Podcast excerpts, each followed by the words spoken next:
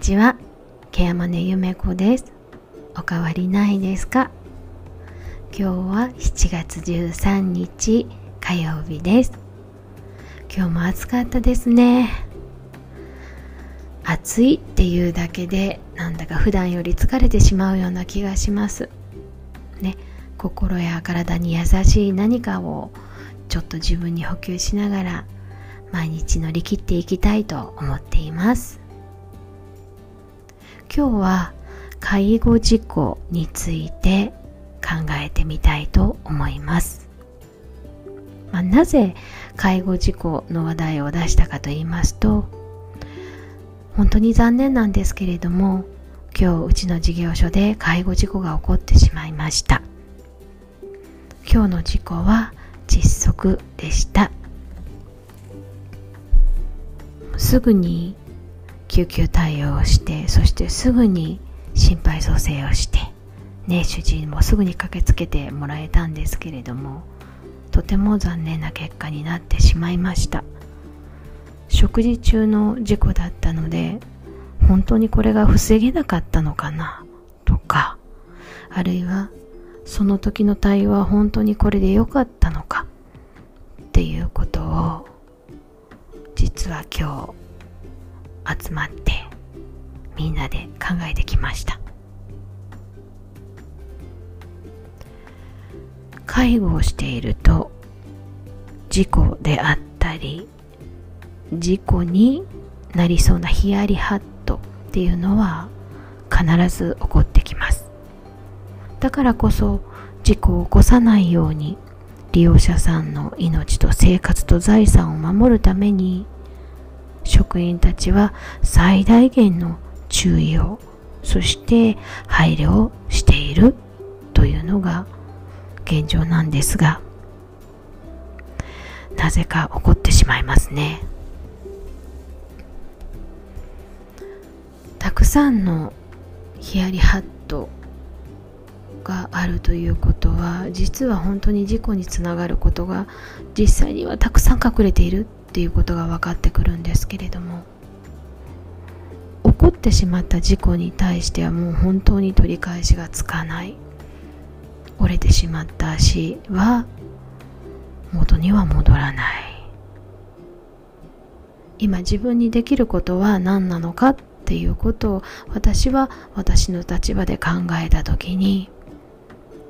事故に直面した職員や現場その立ち直りを支えていくこと。何より当事者である職員がなんとかくじけずに仕事を続けていけるように支えていくこと。もちろん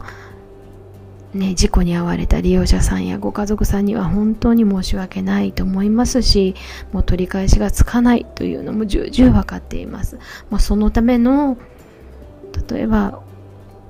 謝罪であったりとかっていうのは本当精一杯させていただくというのは大前提なんですけれども。自分の役割は何かって考えた時に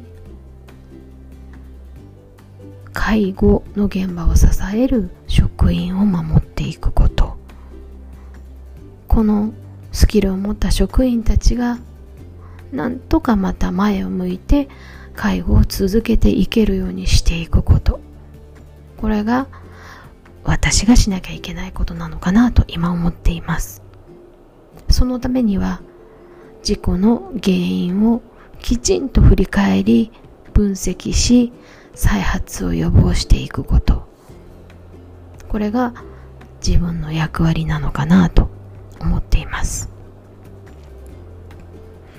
介護事故ってもう絶対に起こるって私も分かってます実際私も当事者になったこともありますもう本当に悔やんでも悔やみきれないぐらいの後悔なんですよね。なんであの時あんな判断したんだろうとか、なんであの時こうしてしまったんだろう、目を離しちゃったんだろう。本当に後悔しきれない思いがたくさん生まれています。そして今、未だにあの時のことを思い出すと自分でも辛いって思います。そんな事故だからこそ仲間たちにはそんな思いをさせないっ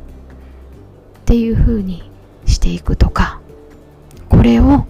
みんなで共有して学びに変えていかなければいけないっていうのを強く思っています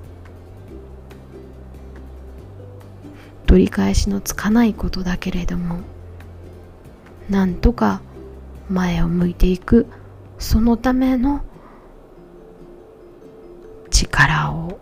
使っていくっていうことをこれからしていきたいと思っています。今日はなんだか暗い話になって本当に申し訳ないんですけれども今日起こってしまった介護事故について少し整理をしたくてお話をしました。なんとかいい方向に向いていければいいなと思っています。今日はこんな話でした。最後まで聞いてくださってありがとうございました。ケアマネゆめこでした。また来ますね。